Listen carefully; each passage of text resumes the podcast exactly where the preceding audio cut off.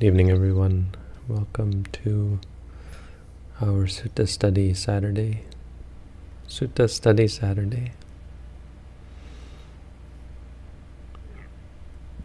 Today we're looking at the Rathavinita Sutta, Majjhima Nikaya number 24. This is a sutta, or the topic of this sutta is something that I keep coming back to, course, and we we keep coming back to. Um, it's in our study of the Visuddhimagga. It's going to be in the Abhidhamma study, and I've given talks on this several times in in different contexts. The Rathavinita Sutta, the background of it is the Buddha was asking, some monks came from the native land, which is glossed as being the Buddha's homeland. So we'll go with that. And they came to see the Buddha, and the Buddha asked them, Who is it in, in the native land Kapilavatthu is, I guess, the idea. Nepal. If you've ever been to Nepal, the last time we went, I've been to India now, I guess three times. And the third time, we finally made it to Kapilavatthu. And I stood in the gate where the Bodhisattva left the palace, whether it really was the gate. There, I think they found a plaque there, an ancient plaque saying Kapilavatthu Sanghu, Kapilavatthu or Kapilavastu Sangha. Sorry. So, uh, saying that it was a monastery in the area made. I don't remember. There's there's argument over where Kapilavastu actually was. But uh, this area is kind of impressive quite peaceful, out off the beaten path in Nepal, southern Nepal. Um, so there was a, a monastic community there, even when the Buddha was alive. And the Buddha asked, what monk in that area is it that everyone esteems? Uh, what what monk is there who, who would you say is the most esteemed monk? Having few wishes himself, he talks to the monks on fewness of wishes. It's a big deal in Buddhism, the having few wishes, having few desires is it's an important practical uh, quality, right? Because ideally an arahant has no desires, but this talks more about life, the life of not needing too much. You know, even an arahant, desires or no desires, they're always considering uh, their needs and how they can be subharo, someone who is not hard to accommodate. Right? So they don't concern themselves for this or that room. They don't put other monks out. They're considerate of others and their need for the other people's needs right? Compassionate and so on. Content himself, he talks to the bhikkhus on contentment. Contentment, of course, is much more to the point. Contentment is, is an essential quality of enlightenment. And it's a really good word because it describes true peace. It's a quality of peace. If you're ever wondering how to explain Buddhism and how to make it not sound like we're just a bunch of repressed uh, zombies, repressing our feelings and pretending that we don't want things. This whole idea of detachment, non-attachment, it sounds awful. It sounds like a zombie or like someone who's just repressing their feelings. But contentment, how do you describe it? You describe it as contentment because the world is so discontent a good quality to remind ourselves about what we're aiming for. It's very central to Buddhism, is contentment. Secluded himself, he talks to the bhikkhus on seclusion. Seclusion is another essential quality. The Buddha is here outlining, this isn't even the core of the sutta, but worth pausing and considering. Seclusion is of two types, and, and very essential to Buddhist practice and just life in general. Seclusion of body and seclusion of, of mind. Seclusion of body less important uh, in an ultimate sense, but important practically because if you're going to cultivate good things, good deeds, good qualities, if you're going to train yourself, the training has to be done within, and so secluding yourself bodily from the things that you desire, from people who might distract you, and so on, from Facebook, is a good thing for practic for practical purposes. But in ultimate sense, it's citta viveka that we're more concerned with. Citta viveka is um, secluding your mind from defilements, uh, getting your mind in a in a state where the defilements don't arise. So either through suppression of in in samatha practice, or as we prefer, through understanding and through clear comprehension, which prevents um, the opportunity. It, it it uh, prevents the inclination for the arising of defilements, right? Because a defilement arises, a, a problem in the mind arises, a reaction arises based on misunderstanding, based on overestimation of an experience, like making it more than what it is, papancha.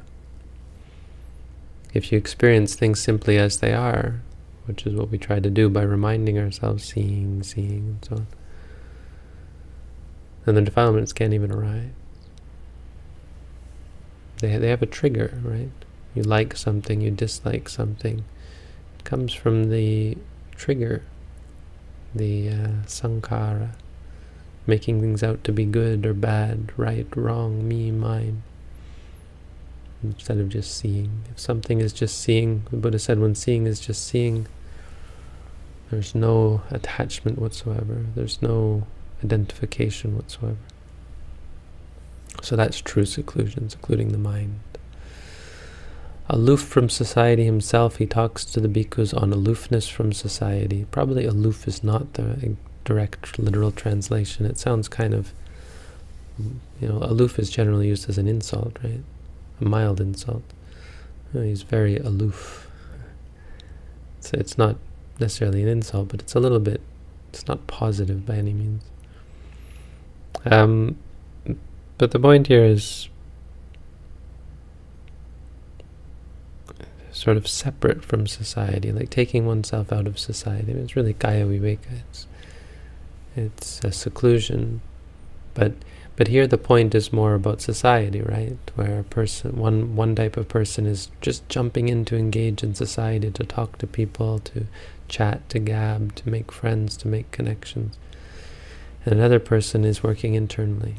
Like when the Buddha was pass was under the tree, um, dying, let's say, or not dying, but the body was dying. His body was ready to give up. Um, there was one monk who, all the monks came and gathered around the Buddha and and mourned and lamented and tried to just be there when the Buddha passed away. But one monk didn't, and he was off on his own meditating, and they looked at him and they saw, what's this monk doing? Hey, come and they said, no, no, it's okay. And they dragged him to the Buddha, and they, they said to the Buddha, this monk was sitting off on his own doing nothing, and here you are about to pass away, we thought. Or maybe they just told the Buddha, I can't remember. And then the Buddha called him. Probably they didn't actually drag him. That would be very bad karma. Uh, but they called him and he came. And uh, they asked, the Buddha asked him, you know, why were you off on your own? Why weren't you here like all the rest of the monks? And he said, well, I thought, yes, the Buddha is going to pass away soon, and here I am not even enlightened yet.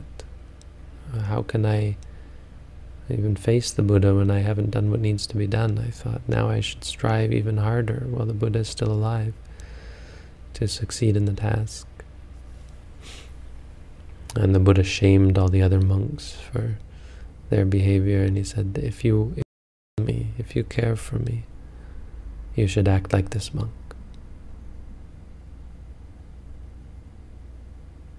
Energetic himself, he talks to the bhikkhus on arousing energy.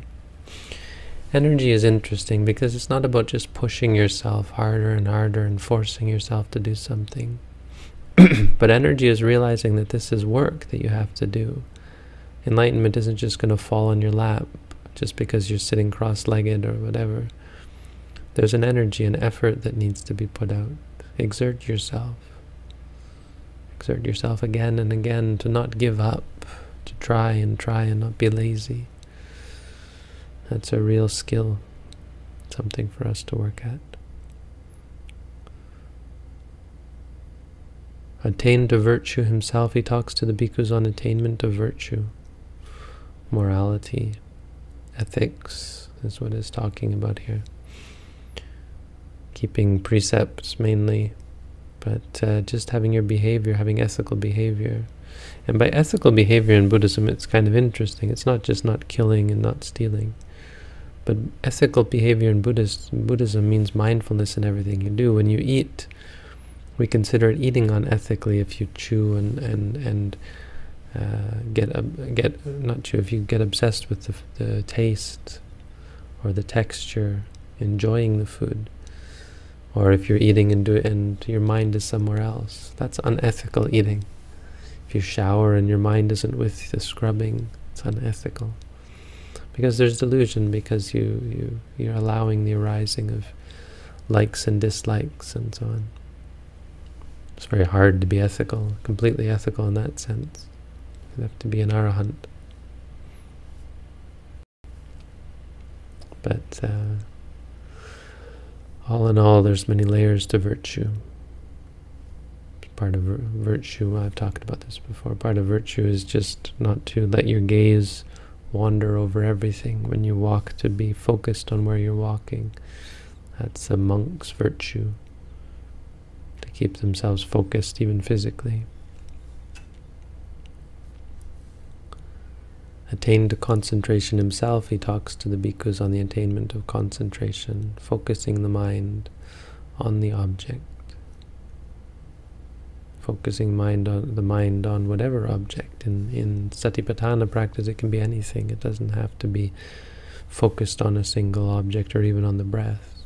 But when you focus on something, this is where the clarity of mind comes from, and this is how wisdom can arise.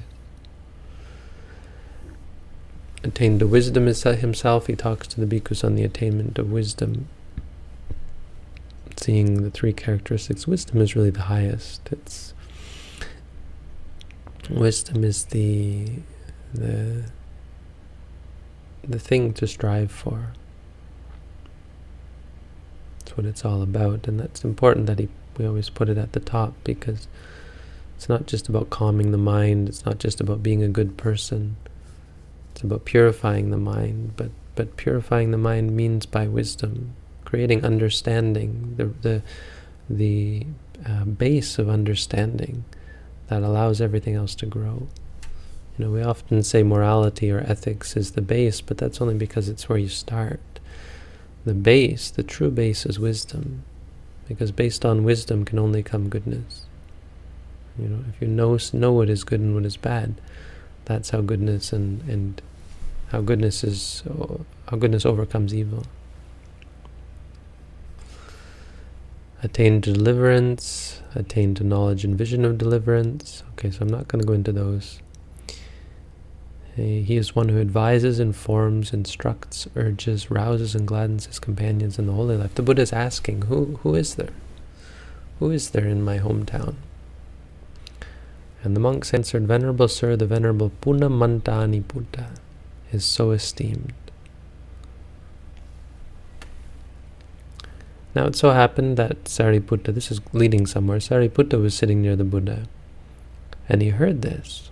Sariputta is the Buddha's chief disciple, number one in wisdom, and yet he heard he heard that there was this other monk who was very much esteemed in all ways. Sounds like he's right up there in the top monks. I was talking to a monk today about how this can lead to jealousy when other people praise you. We were talking about something that happened, and um, today I was at a Katina ceremony in Toronto, and this monk was telling me about something that happened um, where one monk appears to have gotten very gotten somewhat jealous of another monk who they were both giving a talk and the first monk uh, was very much his words were very much appreciated I guess and I didn't hear either of the talks so um, but it's interesting listening to how monks can we're just like other people. We, these were two teachers, and uh, it's interesting to watch the dynamics. But um, but Sariputta doesn't get jealous. I mean, it's the greatness of Sariputta, of course. There's no way anybody could think he would ever get jealous. What did he think? He thought, "Wow, wouldn't it be great if I could?" He said, "It's it's it's a gain for him that that uh, people speak this way of him." That actually sounds, if taken the wrong way, that could sound kind of jealous. But it's not. He says, maybe sometime or other we might meet him and have conversation with him. Basically, he's saying, um, good for him. You know, it's it's it's remarkable. He must be a really great person for people to say such things about him. And uh, it's a great achievement you know, to not only be a great person, but to have people recognize it like that. Like they really put him on a pedestal. So everybody says, wouldn't it be great if I could meet with this monk someday? And it so happened that one time the Buddha, when the Buddha was in Savatthi, or I guess not even long after that, he went to Savatthi and somehow Punnamantaniputta was, was there. And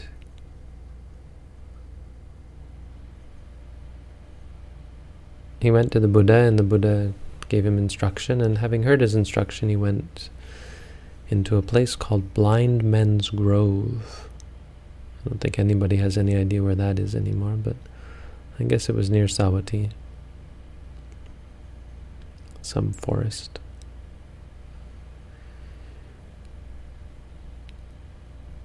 Then somebody went to Sariputta and said, Hey, friend Sariputta, Punnamantaniputta, you always spoke so highly about. I guess Sariputta, from that point on, was talking very highly about him. He said, has just been taught by the Buddha and went off to uh, Blind Man's Grove for the day. Sariputta hurriedly, he leapt up and took his sitting cloth, because monks are supposed to carry around a sitting cloth, though most of us don't, unfortunately. Some monks still do. I saw a monk today, I sat with a monk today who had one, and I used to carry mine around. But he wasn't using it. And uh, so I'm not really sure anymore about it. But when I'm in the forest, in the jungle, you need a sitting cloth because you have to sit, uh, you know, you have to sit on the floor, forest. So it's actually uh, one of those things that you're required to have with you. Some monks take it seriously and whenever they meet another monk, they'll put their sitting mat down and they'll bow down at the feet of the other monk, a senior monk. So I do this as I did this as well when I was in Sri Lanka. It's a nice tradition. Uh, so he leapt up and he followed after him, and I guess because he was going fairly quickly, he caught up with him and saw his bald head, right? Yes, keeping his head in sight. He followed close behind him, keeping his head in sight. Then Punnamantaniputta entered into Blind Man's Grove and sat down. And the Venerable Sariputta also entered the Blind Man's Grove and sat down at another tree. And they entered into some kind of meditation. Probably they were experiencing Nibbana. They're both arahants. And they're both um, Aggasavaka. They're both I mean, Sariputta was, of course, number two to the Buddha. Um, but Punnamantaniputta was one of the 80 great disciples of the Buddha. I think uh, most noted for his ability to give Dhamma talks, something like that.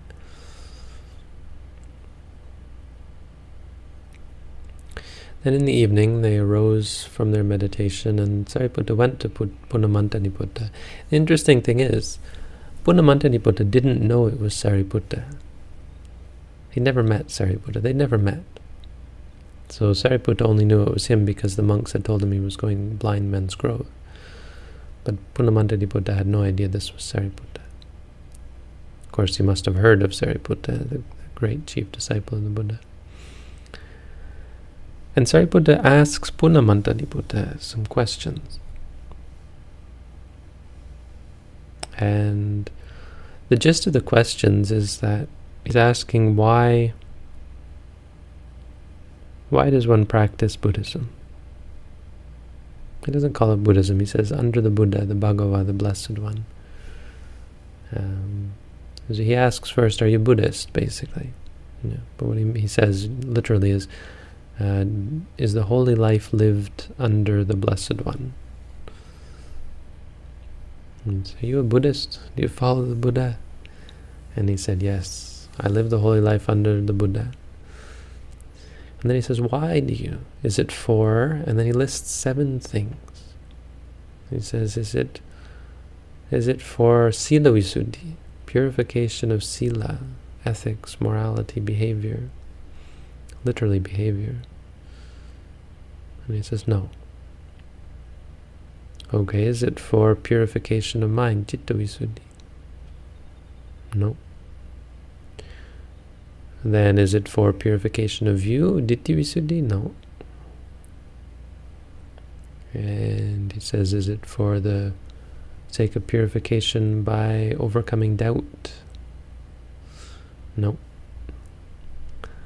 Is it for purification by knowledge and vision? No. Purification of knowledge and vision of the... Wait, sorry, I missed one. Purification by knowledge knowledge and vision of what is the path and what is not the path.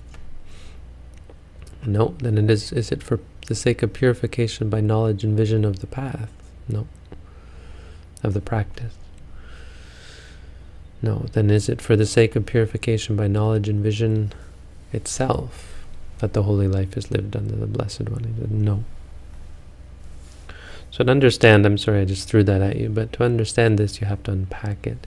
These seven are called the seven Visuddhi, and they're elsewhere. They're found in at least one other place in the suttas.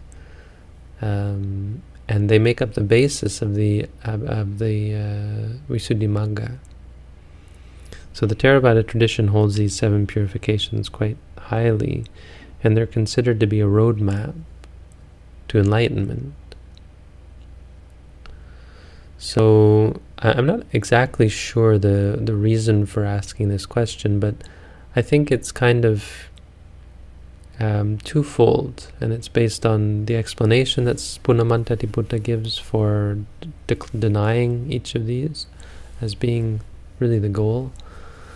Uh, but I think it's fairly obvious that they're not the goal, but he's just giving going to give Punnamantaniputta a chance to explain the path.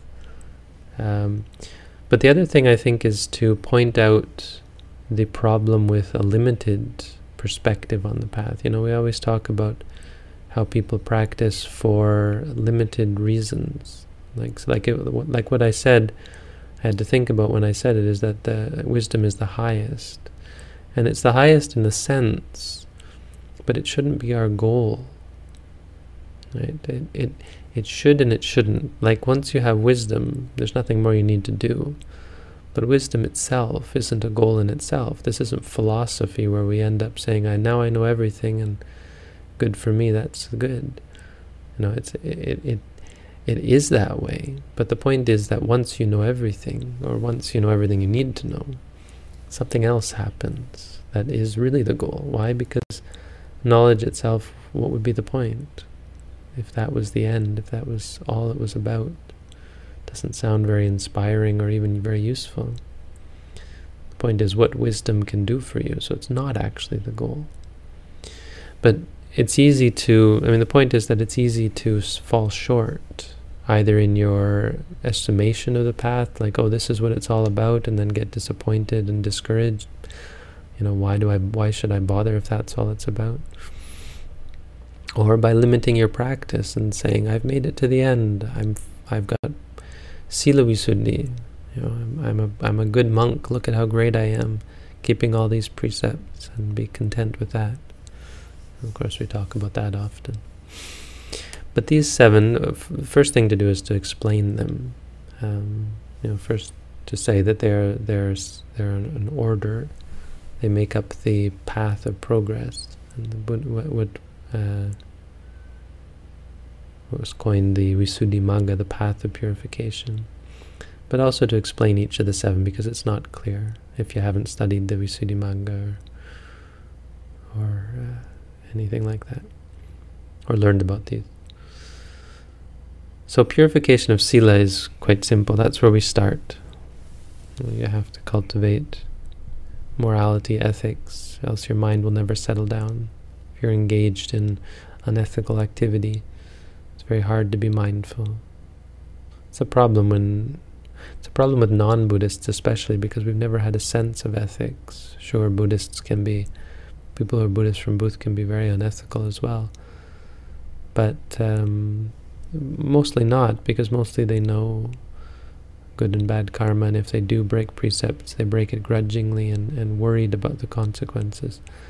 Whereas in a society or a culture where there isn't talk about the five precepts at least, uh, we, we go all out, killing, stealing, lying, cheating, drinking alcohol, taking drugs never thinking it might have repercussions. Makes it hard to begin, and it, it, it, you need patience if you've never been a an ethical person. It takes time to change your habits and your state of mind, your frame of mind. Um, so that's the first one. The second one is jit is uh, visuddhi. Now chitta visuddhi is purification of mind, and it sounds like, what? Wait, why isn't that enough? But um, some of you have heard this before, but purification of mind simply means uh, here and now this mind state. When you have a pure state of mind, and you think, okay, so isn't that good? Yes, it's good. It's not enough. Because just because your mind is pure now doesn't mean you're not going to get angry in the future, right? There are many ways to purify your mind right now. If you, if you, um, well, you enter into a trance, then your mind is pure, and that's a lot of what this section talks about in the Visuddhimagga in the book. In that text, uh, it talks about entering into trance states. So there's all sorts of states that are so very pure, but they're not nearly enough. They're just the beginning. They help you cultivate focus but in and of themselves, they can't free you from defilement because they don't teach you about the nature of reality. When things you like, when you when you exit the trance, the things you like still make you like. Things you dislike still make you angry and upset. But nonetheless, it's important to, to focus your mind. It's important to be concentrated. It's important that by the end of all this meditation practice, whether you enter into trances or not, that you learn how to be concentrated and focused on reality, on the nature of experience. Because the rest of this is all about wisdom, and it's wisdom based on, on ordinary reality and ordinary experience. So number three is Ditthi Visuddhi. Ditthi means view, but it can also just mean vision or the, you know, like um, your not vision exactly, but perspective. I like to use the word paradigm, and I know it's kind of a geeky word, but paradigm means the way of a way of. Uh, in in this sense, it means a way of looking at the world. Your, your sense of of um, how you approach the world. And so again, we ordinarily approach the world from a point of view that space-time exists, this room exists, my room exists, things and people and places, they all exist. And we think of the world based on that impersonal reality, that we have come out of that. So the paradigm that we need for as a meditator is the opposite, that all of this comes out of us. And this room is only a concept in my mind. All the people and places and things that I know are just thoughts, they're concepts. that I give rise to. Every time I see a certain thing, I give rise to a certain concept, and the mind does it very quickly, but this is really what's happening. Neither one is really wrong, per se. They're just different paradigms. We need this latter paradigm. You need to be looking at the world from a point of view of experience. That's why Ditthi Visuddhi is first, even though right view comes at the very end of the of the practice. This sort of right view means a proper way of looking looking at um, your your own self as being made up of physical and mental phenomena that arise and cease. There's no soul, there's no me, no mine, no entities to anything. Things are just experiences, physical and mental, and they arise and cease. You have to begin by looking at the world from that point of view. Stop clinging to things, eh? stop identifying and um, worrying about this is me, this is mine. If you see things as impersonal, you'll get very far in the world, in, in the practice. You see things just as experiences, then they can't belong to anyone, and then they can't hurt you. They can't rattle your cage. Uh, the next one is overcoming doubt. So uh, right view is a way of looking at the world. Overcoming doubt is, I'm going to put it in general terms. Overcoming doubt is through through seeing, through the vision that comes. Right? It's like purification of view is uh, is finding the door and opening the door. Right? It's the act of opening the door. Purification by overcoming doubt is looking in the door and uh, seeing this is it, seeing the treasure, realizing you found the right door, or um, you know just seeing what's on the other side of the door. Suppose you are wondering always what's on the other side of the doors, and you open it. Kankha Vitarana Visuddhi, overcoming doubt because you now you have no doubt. Oh yes, now I know what's on the other side of the door. So from a practical perspective, this means understanding the way experience works. Seeing how good leads to good, bad leads to bad, how our experiences, our reactions to our experience have consequences.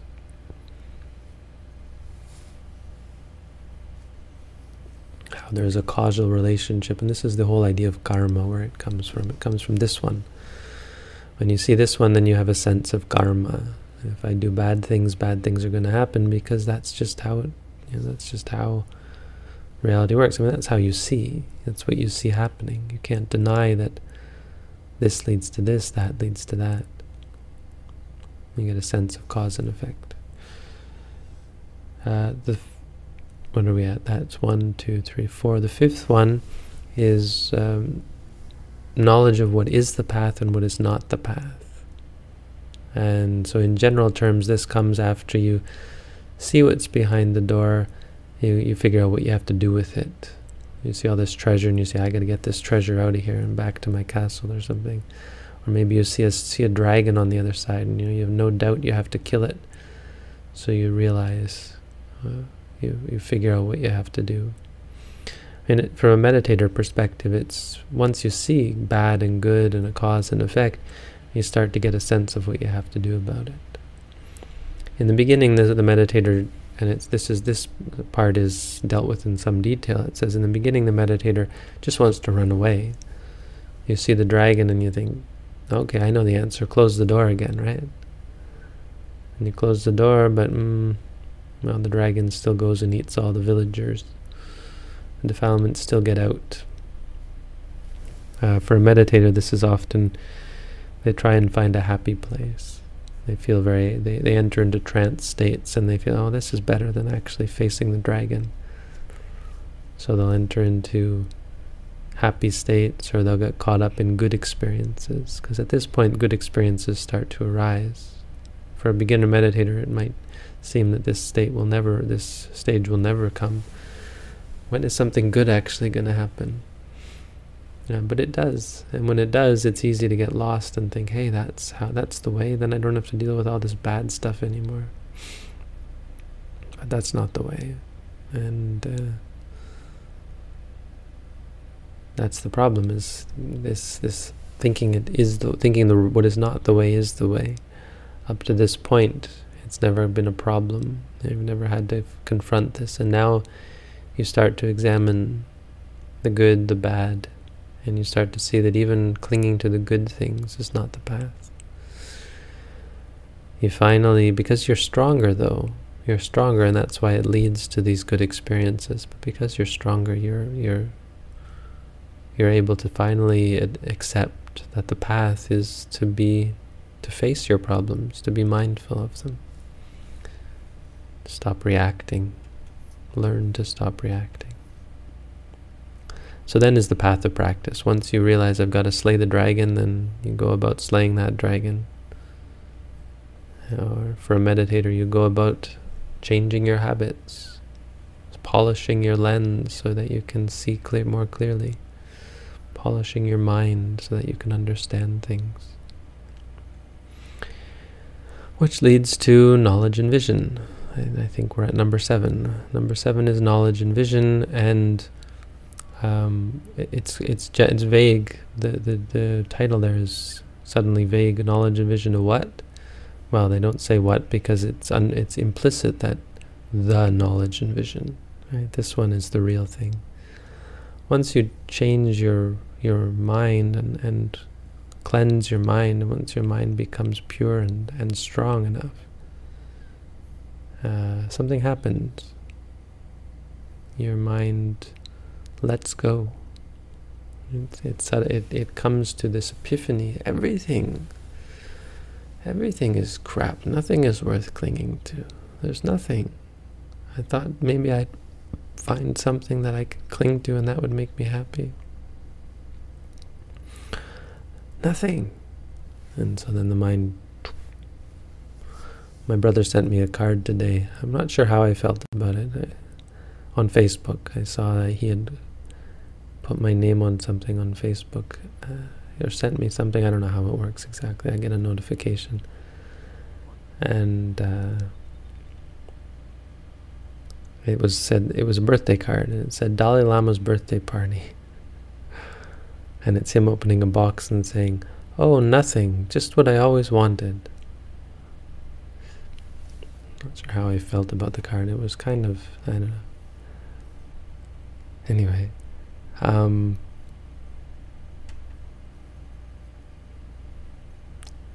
why that made me think of that. The idea of wanting nothing. That's the point, because you uh, you come to see that there's nothing worth wanting, and then the mind lets go, and that's when one experiences nibbana. That's when there's pure cessation, an experience of of pure non-arising cessation no thoughts even. It's like the mind said, I want a break. I'm going on vacation. Uh, it's freedom. So that's the seven purifications, and as you can see, they're very much an ordered path. They don't arise all at once. Um, but one leads to the other. And that's what Punnamantaniputta says when he says, is it anything else? He says, Sariputta says something interesting. He says, well, if it's none of those seven things, then is it for any other reason that you practice under the Buddha's teaching? And he says, no. I says, what does this mean? And he says, uh, oh, I skipped a part, but it's not really that important. It's You can read it if you want the detailed exposition. But... Um, yeah, no, I should I should talk a little bit about it. He says, so so what? So I says, so what's it for? Sorry, I'm, I am going out of order. He says, what's it for? He says, well, it's for the sake of final nibbana without clinging, parinibbana, anupadisesa nibbana or something like that, right? Anupada nibbana, anupada parinibbana. So complete freedom through non-clinging, through non uh, arising, this total and utter emancipation from suffering. And then Sariputta asks, well, is any one of those seven things that what you talk about, this anupada nibbana, anupada parinibbana? I said, no. So, so what the, what what are you talking about? What what's the what is the meaning of this? And he's and Punnamantaniputta explains. He says, well, if if the Buddha had described any one of those seven things as being this idea of free and, and complete complete freedom from suffering, let's say, let's put it simply, then uh, he would have been he would have been describing what is still accompanied by clinging as final nibbana without clinging. So each of these seven states is still don't free you from clinging. I mean, it's, I don't have to go into great detail. It's actually quite technical, I think. Not all that interesting for this audience or for you know, for, for our um, general purposes. Not to not to speak poorly of the sutta. It's just let's try and simplify it here, right? And if you want the details, you can go and and read the sutta yourself. But he, he simply says that they're, they're like relay chariots.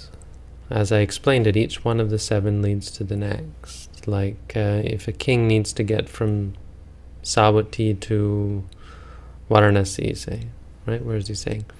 Savatthi to Saketa. Saketa. maybe where that's where the Buddha. Anyway, Saketa, let's say.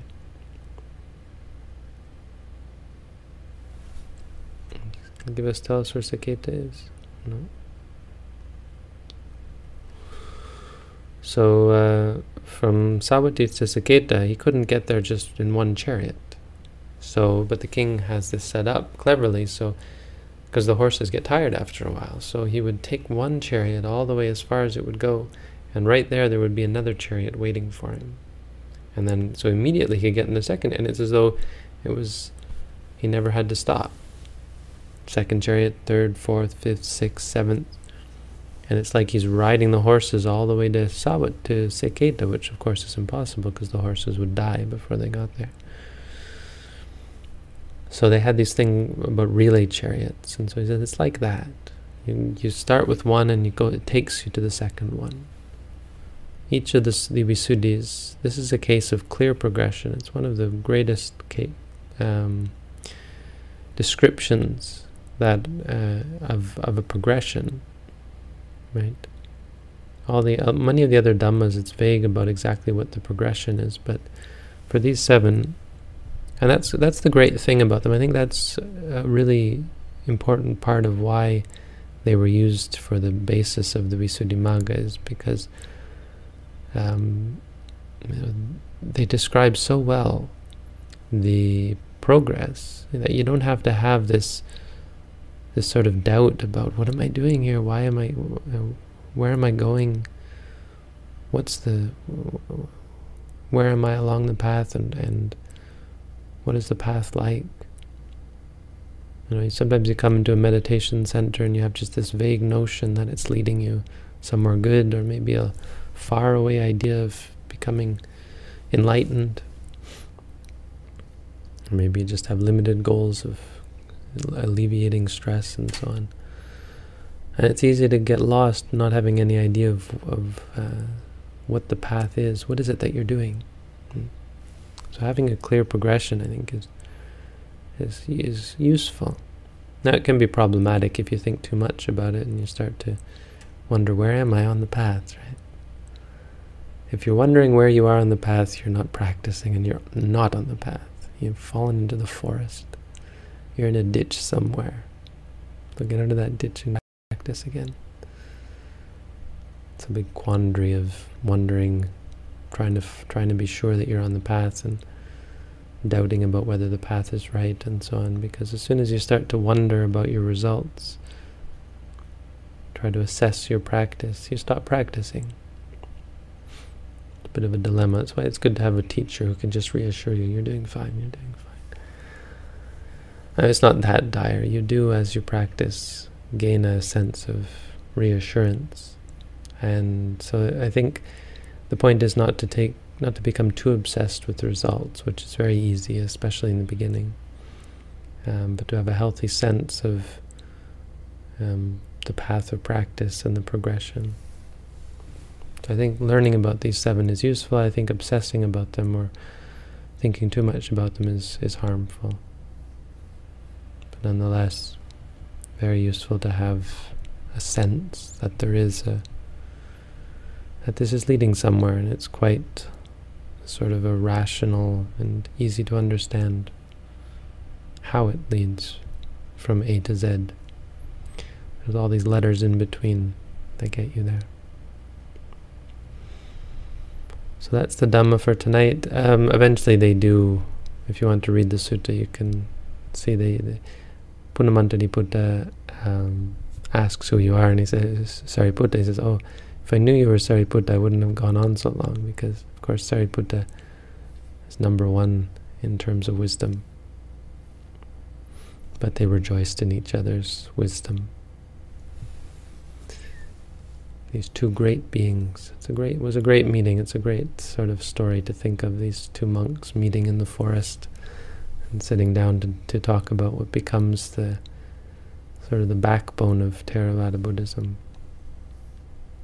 I mean, as far as a post-canonical description of the canon of, of the, the Buddha's teaching, we now rely upon this meeting and what became of those seven purifications. So, that's the Dhamma for tonight. Thank you all for tuning in. Have a good night.